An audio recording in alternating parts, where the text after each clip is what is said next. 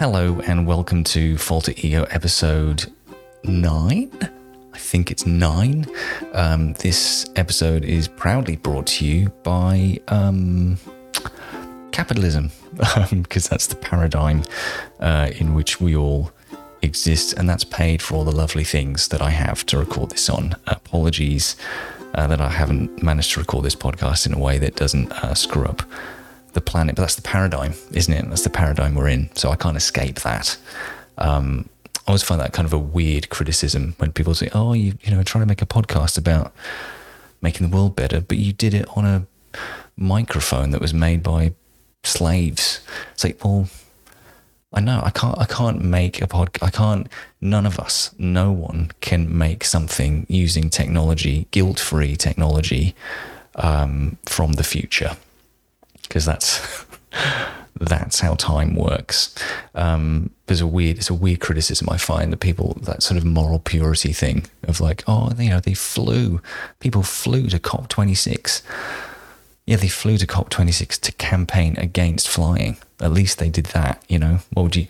But what would be worse would be flying somewhere and still thinking flying's okay. At least they're flying somewhere and then saying it's bad. Um, so you know, can't really. It's, what, what are they supposed to do? Again, get to COP26 employing some sort of I don't know solar plane sent through time so they can do stuff guilt free now. The light bulb was invented by candlelight. Okay, you got to use the shit stuff to dream about the better stuff. Okay, so I can't help that. So when people say solar panels are made using fossil fuels, it's like, yeah, made you they used fossil fuels to make something that now doesn't emit. What what would you prefer? They use fossil fuels to make more coal, as if that's a better choice. Anyway, um, I'm going to be talking about oneness and some useful, handy metaphors that I've come across in my time. Um, oh, look, there's little messages coming through. Nice grey tints in the beard, mate. Just, yeah, all right. That's entropy. My beard is a living representation of entropy. Uh, it's a handy reminder. This is this is like a Tibetan Book of the Dead that I'm growing out of my face. It's a handy reminder that we're all headed to oblivion. Now, this episode is going to be 101ness, um, or yeah, oneness 101. Like I said, lots of ones in there. And it was just some useful metaphors uh, that I've come across in reading various things that have helped me to, I guess, conceptualize uh, how we're all connected. And I found these very useful. Um, and I wanted to share them with you because I think this podcast can occasionally be positive. Uh, you know, I think there's an interesting ratio so far of um, episodes that that are dunking on stuff and saying, "Oh, that's a load of shit, isn't it? We're all everything's fucked." Um, but then I realised that's hypocritical of me because other of my episodes are about how we should ignore the news because it's so negative, and we should be putting more positive energy out into the world because the more negative stuff you put out there, the more negative you make people, and then those negative people run around being negative to other people, and uh, suddenly this podcast is responsible for causing um, the Ukraine invasion. Somehow, we're all connected. It's all my fault. Um, but yes, this is a positive episode about oneness. Now, um, so there's going to be some nice little uh, metaphors coming up shortly that to me really, really helped crystallize stuff. But before we get to the easy metaphors, the re- easy to process stuff. I just wanted to get through a tricky bit first, so bear through the tricky bit, and then there's some easy stuff on the other side of that. Uh, warning as well ahead of time: these streams sometimes go for 13 hours, so you know, strap in. so the tricky bit first. In order to um, conceptualize or uh, focus on the concept of oneness, a thing that really, really helps first is to eradicate the kind of the privilege we afford the thoughts in our own head and this kind of this notion that we are a singular identity that's kind of sovereign and cut off from everything. Um, so that's one of the first things we need to do is kind of chisel away at the self a little bit, and that'll make all the the following stuff a lot easier. Now it's easy to understand intellectually um, how we kind of don't exist. You can read about it and go, huh, okay, I suppose that's true. And then you walk off and go about your day and, um, and then have to pay your rent and buy food. It's like, well, why am I paying for this stuff if that book just said I'm not real? Um, who somebody's paying, uh, somebody's getting billed for my Netflix subscription and uh, seems to be coming out of someone's bank account. I think that's mine. Uh, but apparently that's I'm not real. Maybe I don't need to be paying for anything. But um, it's easy to understand it intellectually, but the best way to understand it, unfortunately, is through practice and meditation. And meditation, in a, in a depends which kind you do, but one type, uh, which is uh, some people refer to as vipassana or vipassana. People pronounce it differently which is called sort of insight meditation, where you kind of watch the thoughts in your head. And one of the fascinating things, if you do that, and we've talked about this in earlier episodes, is um, that in doing so, you realize that a lot of your thoughts, most of your thoughts, um, aren't originated by you. They kind of just originate themselves. Thoughts think themselves, and if you if you meditate long enough and and kind of yeah get under the hood, as I say, um, and spend enough time in there, you can actually watch the, a life cycle of a thought. It'll pop up, and without you making it happen, it'll stick around for a bit, and then you can watch it fuck off, and it'll die. And you've watched like a life cycle of a thought without you having any um, sort of conscious input into that, which is really quite fascinating. Um, but it's the, the the great thing about that is the more you watch all these thoughts happening, is you start to realize that your concept of self is similar to, and again, we've covered this in a previous episode, so I'll skip over it as fast as I can. Um, but your concept of self is sort of like um, the same way we refer to um, a shoal of fish. But the shoal itself isn't some entity that exists over and above the fish. It's just the word we use to refer to the fact there's lots of fish doing the same thing at the same time. And if you prod the fish or scared the fish, you'd realize you'd watch all the fish scatter in a thousand different directions and there's no actual singular identity there at all. It's the same with your thoughts. Um, there's thousands and thousands of them, and out of all of these thoughts, we construct like a shoal of self. Um, or a, maybe the self is actually the collective noun, a self of thoughts, a shoal of fish. Um, and so once you bury into that and they all dissipate, you realize there is no self in there. And so, actually, what your thoughts are is just stuff happening in the same way. You know, the breeze on your face, um, that man tripping up over there uh, on the banana peel that I put down strategically. Um, these are all just things happening, and the thoughts in your head are no more um, part of you. They're no more owned by you than any of the stuff that's going on um, around you. I think we like to think that inside our heads, there's like a small version of us. Yeah, we like to think there's like a controller or a pilot. Um, I think when we conceive of ourselves, we think that there's like a mini me inside my head in like the driver's seat.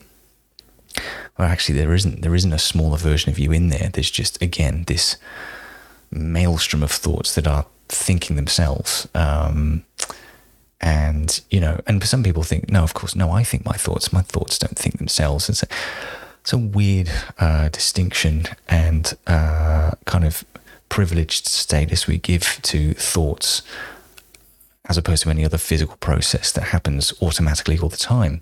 Um, breathing, you know, you don't have to think yourself to breathe um, through the night, otherwise, we'd all be dead um, your heart beating.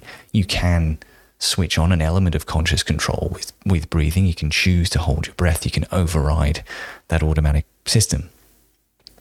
But generally speaking, it does it all by itself. It's the same with thinking, um, same with thoughts, same with your memories and all these sorts of things. They kind of just pop up by themselves. You can override that and choose to think about something.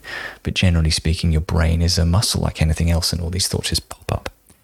Anyway, so that's the first thing, which is that if we can just slightly um, deprivilege thoughts as belonging to us and being special and just kind of lump them in the same category as phenomena, generally speaking, um, that makes all the following stuff a lot easier. Let me just check the comments. the light bulb was made by candlelight. It was indeed. Yeah, thanks for listening along. Um, yeah, the light bulb was made by candlelight. The solar panel was made by coal. um, these are all, yeah, things will get better. They'll, things will only get better if you let them. Have to push through the bad thing first. You can't be like, oh, everything's not perfect immediately. Well, I won't bother then. It's like that's that's how evolution happens. You push through the shit bit.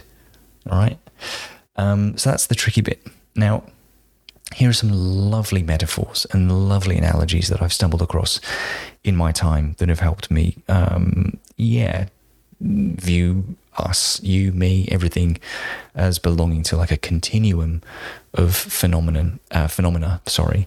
Now, uh, there's two really, really lovely examples from Alan Watts, and to me, these just nail it better than anything I've I've ever read. One is um, he's got an analogy about a cat, and he says if you're looking, if you're staring through um, a slit in a fence, I think that's the example he gives, and you've never seen a cat before, and a cat walks past the slit in the fence the first thing you'll see is its eyes. Um, and then if you look away and then look back, and now you see the tail passing, so the, the rear end of the cat. So it's all walked past this kind of slit that you're looking through. Um, now, the, the eyeballs of the cat and the tail of the cat are so completely different.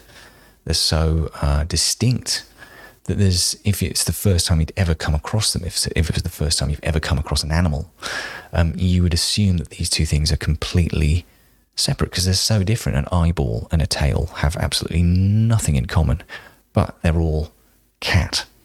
Um, and I think that is a really nice way to conceptualize of like ourselves um, and our place in the world and the way the world's connected to us and the way that, you know, I look completely different to that tree over there. Uh, myself and the tree are as distinct as an eyeball and a tail, but they all belong to um, universe, you know, they all belong to uh, stuff happening. As I'm happening, the tree's happening, therefore we're kind of connected through the fact that everything's just happening all the time. Um, so that's a really, really nice metaphor that for me crystallized or just kind of reframed how you can look at your relationship to everything around you. It's like, yeah, I'm totally different to that thing over there. But just because we look completely different, that's no reason to assume that I'm somehow separate. I'm somehow distinct. I'm somehow not involved in whatever that thing's involved in. Um, no, we're both here. We're both in the world. We're both impacted by ecosystems, um, causality, everything. We're all here, we're all happening, and we're all stuff. So, in the same way that the eyeball of the cat and the tail are both part of the same entity, myself and that tree over there are also part of the same uh, universe, same reality. And that's a nice way to see ourselves as yeah connected to everything around us. And then the other really good one he gave that I really liked that really kind of blew me away was he said that um, in the same way that the ocean waves, um, the universe peoples. And I think that's a really nice one. So, in the same way that waves appear in the ocean, um, people appear in the universe. Um, now, what's, what I think isn't explored there, and I've thought about that metaphor a lot, is that um, what's really great about the ocean as a metaphor for reality and people and how we're all connected is the ocean is one thing, right? It's water. But out of that, you get so many different types of things. Um, you get individual waves, which, when you look at them, appear to be um, individually occurring things you know, each wave looks distinct, they look separate, they look like, uh, you know, no one wave is the same as the other, same ways that, that we're all distinct and unique, but they're all actually just made of the same thing, which is water. Um, and also, waves, of course, it looks like it's a body of water moving in a direction, but it's actually just water going up and down, and that creates the illusion of something moving. And I think in the same way that, you know, if we think about ourselves that way, um, if we just think of, of ourselves as energy, it creates the illusion of a person, creates the illusion of a car, it creates the illusion of something over there. And they're all there. It's not to say that they're not there, but it's just to say that the way the energy is behaving for a moment creates um, an entity that we can talk about and identify. Like, oh, there's that wave over there. There's that person over there. And I think that's just a really beautiful image. You know, the way, um, yeah, the same way that the the ocean creates waves, the universe peoples. Um, and also, I think water is another great metaphor for multiple reasons. One is that you know water can be anything. It can be a snowflake, it can be a river, um, it can be a fog. You know what? If you were to look at a snowflake and low-lying mist, both of which are moisture, um, you wouldn't really think that either of those two things are related in, any way at all, but they're made of the same stuff. So it's a really, really easy way to. Um, it's a really, really easy way to conceptualize the fact that to, to realize the fact that we're all just energy that's manifesting in, in different shapes and different forms. Um, and yeah, but we're all just ocean, you know. It's also quite comforting to think about yourself as a wave. Um, for when like you pop your clocks, you know, when you die, um, because yeah, and again, you know, happy, happy uh, viewing just before bed. Um, this is why dying is really good. But you know, when a wave crashes on the beach, you don't like have a funeral for it, or you don't think that the the ocean in some way has become any less. Um, the wave crashes and returns to the ocean. The ocean hasn't lost a wave. It's not any smaller than it used to be. It's still just ocean. And I think, you know, that's quite a humbling way to view ourselves is that, you know, we're here, you know, we, we're a little wave of person um, traveling towards the shore in, in the universe and we will crash. But the universe isn't any less for us dying. You know, we, we just return to the universe and the universe is still much the same. Um, the ocean doesn't give a shit. Uh, when a wave crashes on the ocean at all, a wave crashes on the beach, it's like, oh fuck, that was a really important wave. It doesn't mean anything. And similarly, the universe won't give won't give a toss.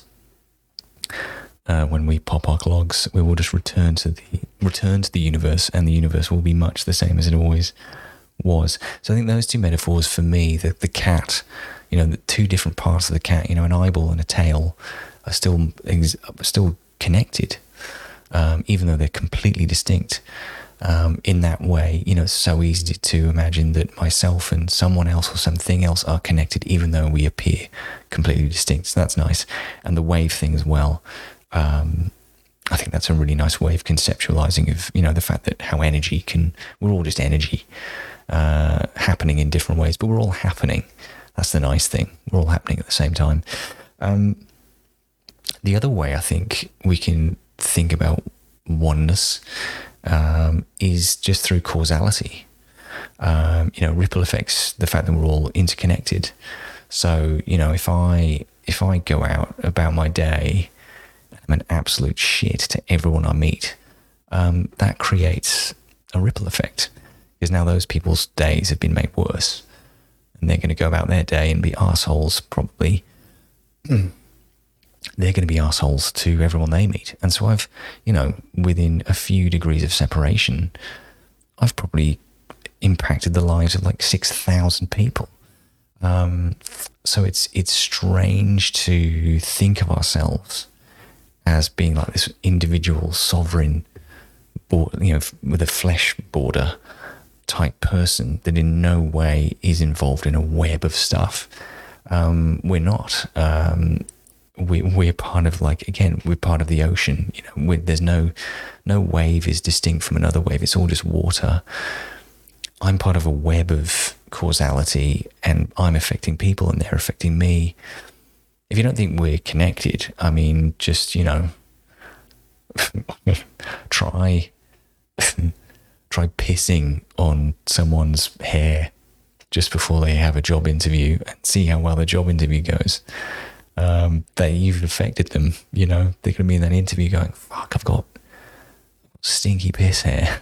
Why did that person piss on my hair? Was he a spiritual guy trying to prove a point?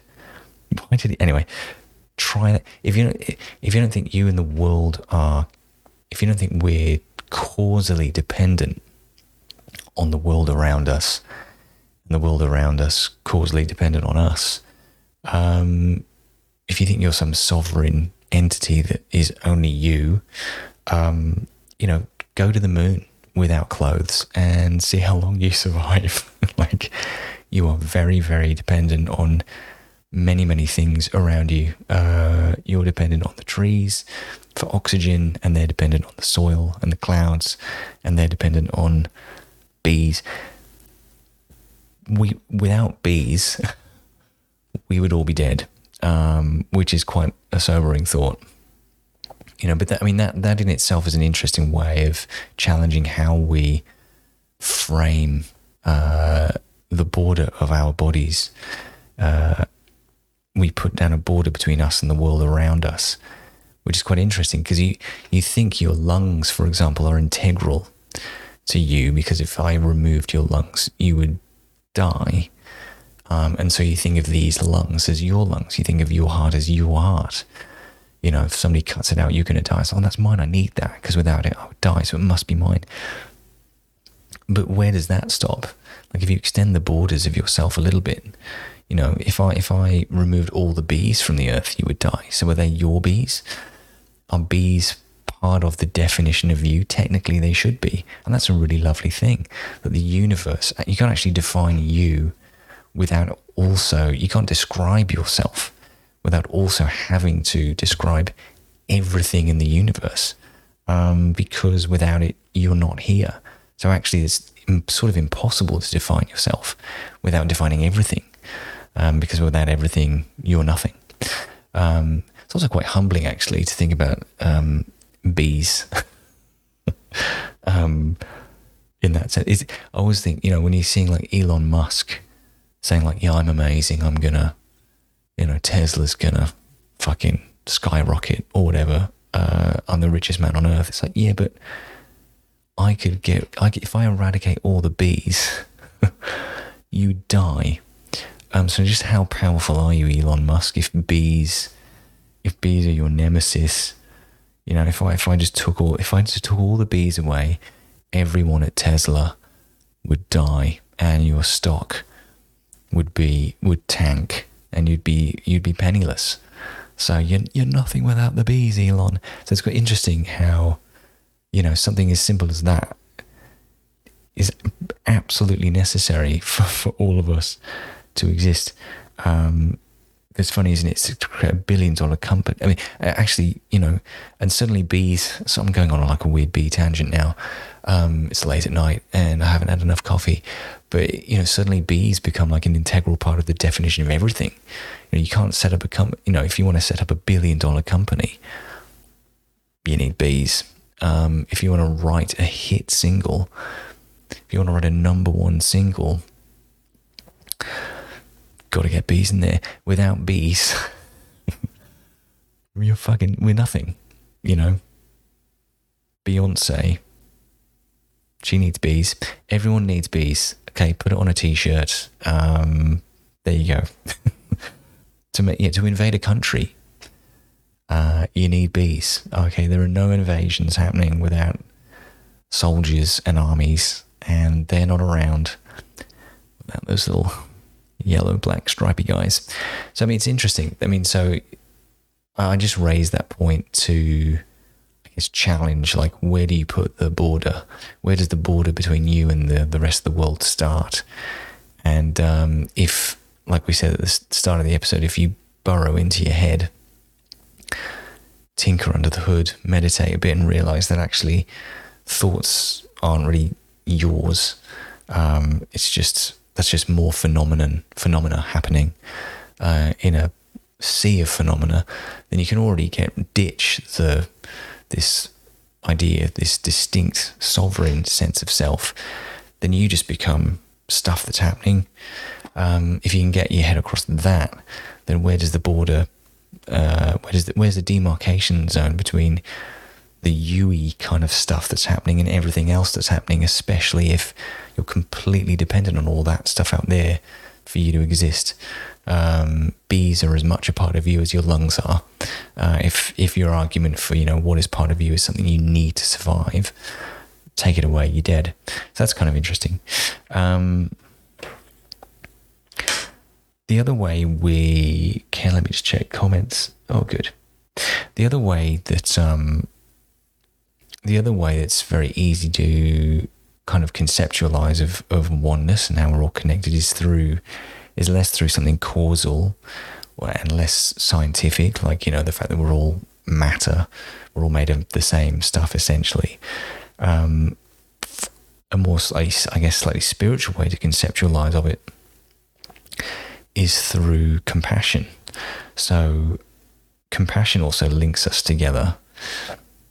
And I think, I think compassion is something we're slowly starting, kind of, I guess, we're being convinced to drop.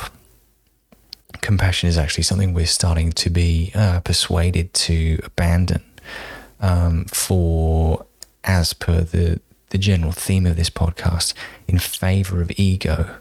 Um, you see this happening a lot online, and I think it's being exacerbated by um, online culture. Is that we we have to look for something that makes us unique. Uh, we have to plant a flag in something and say, "Well, this is me," and can't nobody else can possibly understand or relate to or have this thing. And so, really, we increasingly start to look for reasons to find difference between me and you, or at least, if not difference, then um, barriers to, you know, oh, you po- can't possibly understand me because only I am me. The fact that you're not me means that you can't possibly understand what I'm going through because there's just this like ego gold rush in Web 2.0 to establish yourself as completely separate from the rest of the crowd. You can't be part of the crowd because that's boring. There's no way that's that's not going to get you followers, and that's not going to get you like digi- digital brownie points. Let me just have a little sip of this. That's better. We'll cut that out of the podcast. we'll cut the cut the tea noise. No tea noise required but there's a um, yeah there's there's there's a there's a tendency to um, find compassion like just deny that it's possible. Because if if you can be compassionate then people can relate to you. And if, and if people can relate to you then suddenly you're not like this unique like oh nobody understands my pain kind of thing. Um, and let me just check my notes here. Yeah it's it's it's interesting like pe- people I would say have started overly identifying with their particular uh, flaws or their particular kind of uh, I don't know pain or suffering that they've been through, and and then what, what they do is they latch onto that online and say, well, I've I've been through this, but only I have, therefore you can't possibly relate to me, um, and I think that's a real uh, missed opportunity um, for pain and suffering because pain and suffering, I think, should be a door to um, showing compassion and through that kind of really like bonding with people all around you. So, one of the things I've read, I think it was in a book by Jack Kornfield that I found really, really useful, is that if you're going through a period of whatever sadness, uh, anxiety, depression, or just exhaustion, um, if you've broken your leg, there's a tendency to channel that into self pity, which is quite an isolating experience. Um, and just go, only I'm going through this and nobody can understand my pain. Oh. Um, but if you meditate and practice a kind of, you know, loving kindness and extend, you start with yourself and go, you know, um, I hope I get better. I, you know, I hope I'm happy. I hope I progress. I hope I get through this and try and generate some positive feelings towards yourself rather than negative self pitying feelings. What you can then do is extend that to other people. Like, oh, I've broken my leg. I wonder how many other thousands, if not millions, of people right now around the world have a broken bone. We're all in this together. I can empathize with them um, so you extend your heart, you broaden your the the love and care that you can generate for yourself, to thousands of people, and suddenly you realize, and this this is where pain suddenly becomes quite a an affirming experience because you suddenly realize you're not alone. Um, you suddenly realize there's lots of other people going through the same thing I am, and through that we're connected, not separate. But this is the problem with social media, is I think that's persuading us to engage in the opposite kind of thinking, which is that because of my pain, I am separate, and to weirdly sort of valorize that or idolize that or sort of fetishize um, loneliness through pain as if pain is somehow a currency that's to be celebrated, but only for you. Um, so that's, I think that's a shame. And I think, you know, the, the, the problem is as well that we get into this um, situation where you know, I because I've I've been through hard times. You know, I've lost a family member to suicide. Uh, I've lost a family member to COVID. I've had periods in my life where I've been, you know, I've, I've gone to Woolworths and um, gone to the supermarket and bought like you know, ten packets of microwaved brown rice, um, and that's been my like my food for the month because you know one freelance job has dried up and nothing is on the horizon. And I've, you know, this was years and years ago, but, you know, I'm thankfully doing better now. But, you know, I've had like a month where there was no work and no sight of work on the horizon. And I've been having like one, you know, I've been starving to stretch out, you know, the $40 in my bank account. And it's been terrifying. It's terrifying um, to wonder like, shit, am I going to run? I'm actually going to run out of money and food and not be able to pay rent, and I'm shitting myself. So I've had periods of my life where I've been been extremely precarious. It's not like I live in a you know a starving village or something, but you know I've been through periods of intense lack and stress, and like I said, f- family members who've died by suicide and COVID and I've been through depression myself. So I understand what it is to feel sad. And so when somebody else is sad, you know, I can stretch my heart out and go, well, through sadness, I'm connected with all the. There's lots of people going through hard times, and we're all in this together. And there's thousands of us, and I extend my heart to them. And through my suffering, through my pain, I'm actually bonded to so many people around the world because, you know, existence is uh, suffering, unfortunately. You know, we're, we're, none of us are going to avoid it. So it's weird. If none of us are going to avoid it, doesn't that sound like that's a vehicle through which we can all relate to each other? But increasingly, we're trying to brand our suffering as my suffering. That's only for me. And you can't possibly understand. You've not had my experience. Um, but through, you know, I've I've been through a lot, and um, so when I see somebody else who's sad, maybe I don't, I can't relate to the specific circumstances that led to their sadness, you know. Um, but that's, I mean, that's always going to happen. I mean, every every person's life is so idiosyncratic. The chances that I've been through exactly the same thing you have, the chances any two people on earth have been through exactly the same um, tragedies or you know uh, heartbreak or loss. You know the the the, the the the the chances that your life and my life have been calibrated exactly the same is zero. So to then say well my lived experience my pain is a result of my lived experience so you can't possibly understand me i think that's a real missed opportunity and um, a really pessimistic view of uh, humanity and our capacity for compassion. Um, sure, I, I, can't necessarily relate to the exact set of circumstances that caused your pain, but I know what pain feels like, and I know what being sad feels like, and I know what um, wishing my life weren't this way or were another way feels like, and I know what you know. Um, a lot of negative emotion and negative headspace feels like.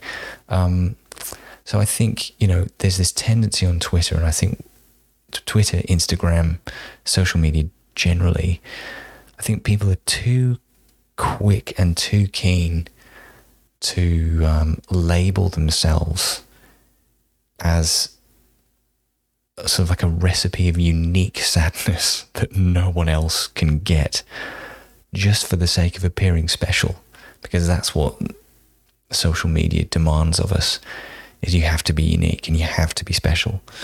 Um, there's there's not a lot of social media currency in being just like anyone else, which is sad because we need more of that. We need more um, commonality. And so using suffering as a way to demarcate ourselves, to me, is a really missed opportunity um, when so many people are going through um, bad stuff. You know, we're all we're all stuff happening all the time.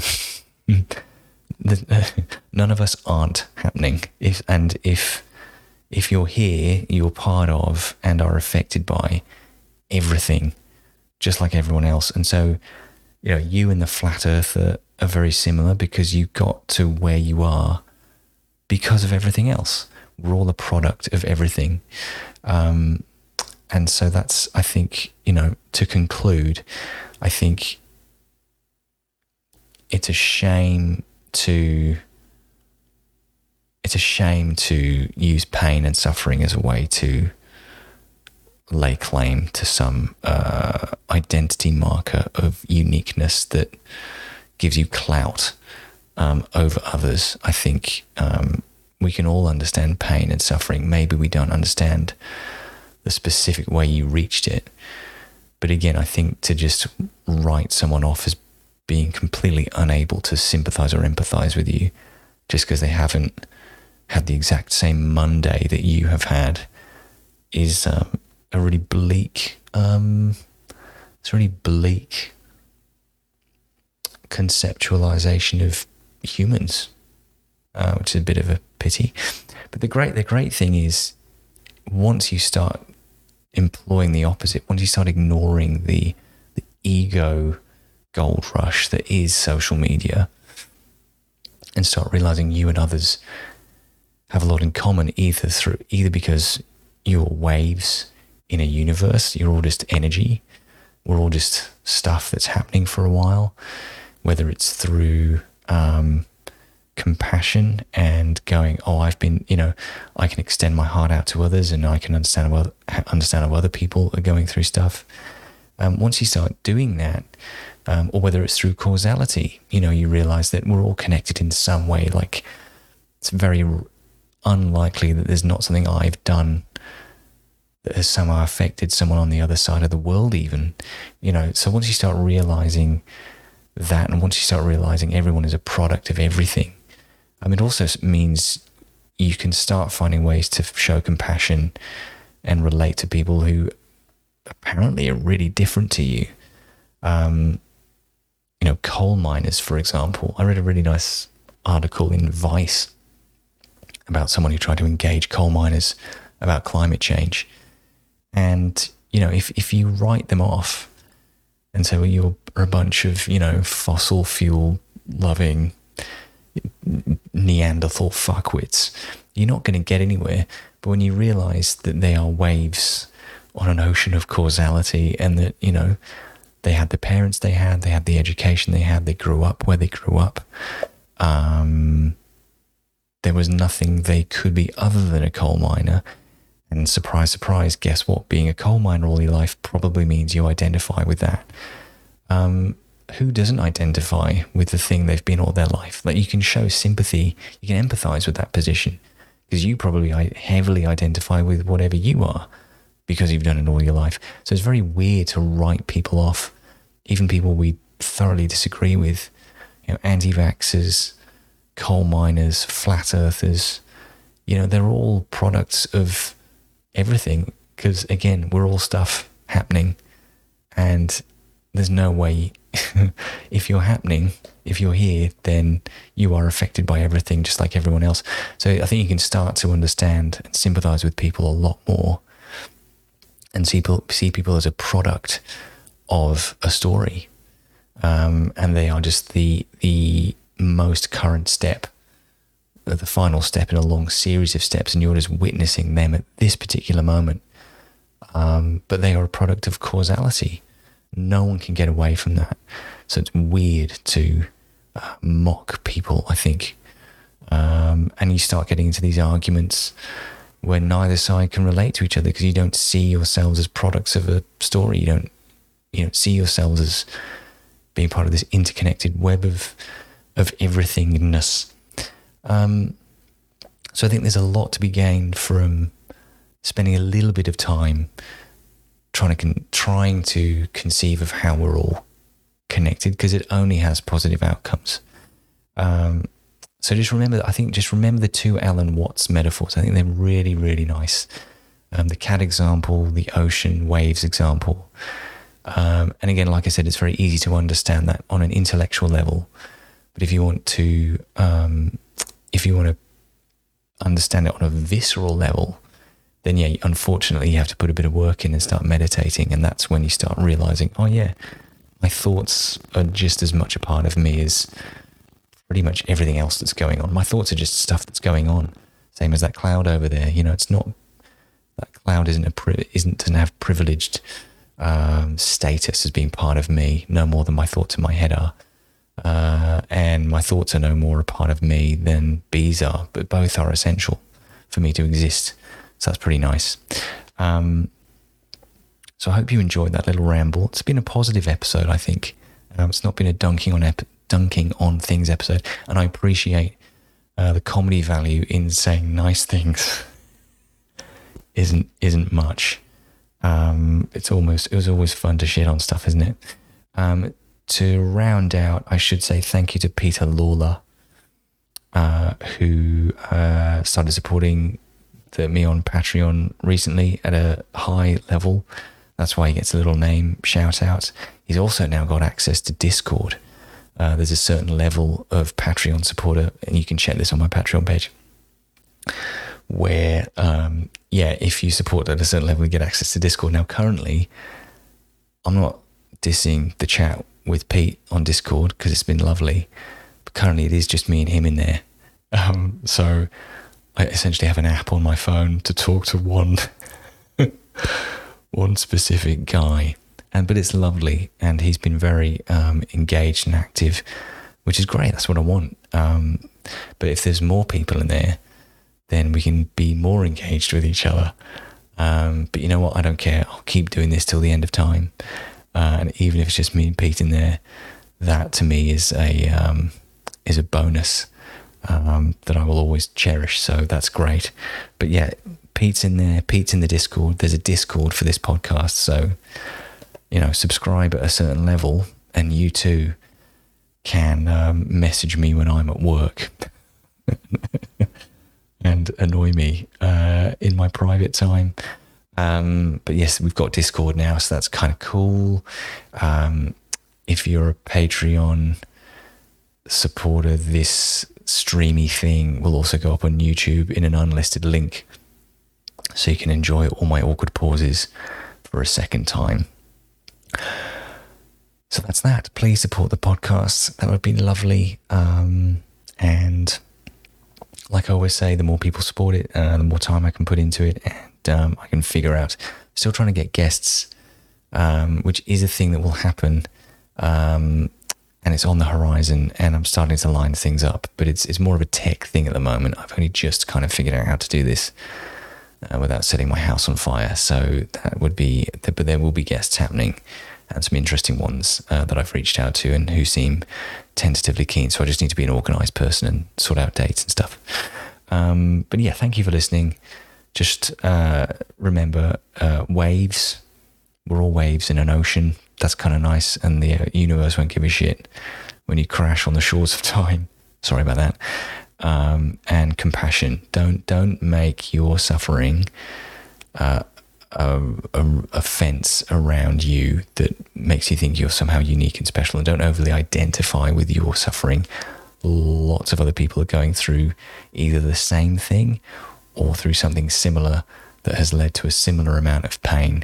And so let them in you've all got something in common, right? You, your pain, you can actually turn, you can do jujitsu on your suffering. You can turn it from a negative thing into a bonding, unifying experience um, where we're all connected. And I think that is that's the purpose of it. Well, it's not. There's no purpose to suffering at all, but you may as well use it for good rather than make, using it to make you more sad. I'm the only one going through this. Great. Well, now you've now you've doubled down on your on your suffering. That's a bit silly, isn't it? Uh, do jujitsu on it. Yeah, turn it into a positive. Um, and support the podcast if you can. All right. Thanks so much, and uh, talk to you in two weeks' time.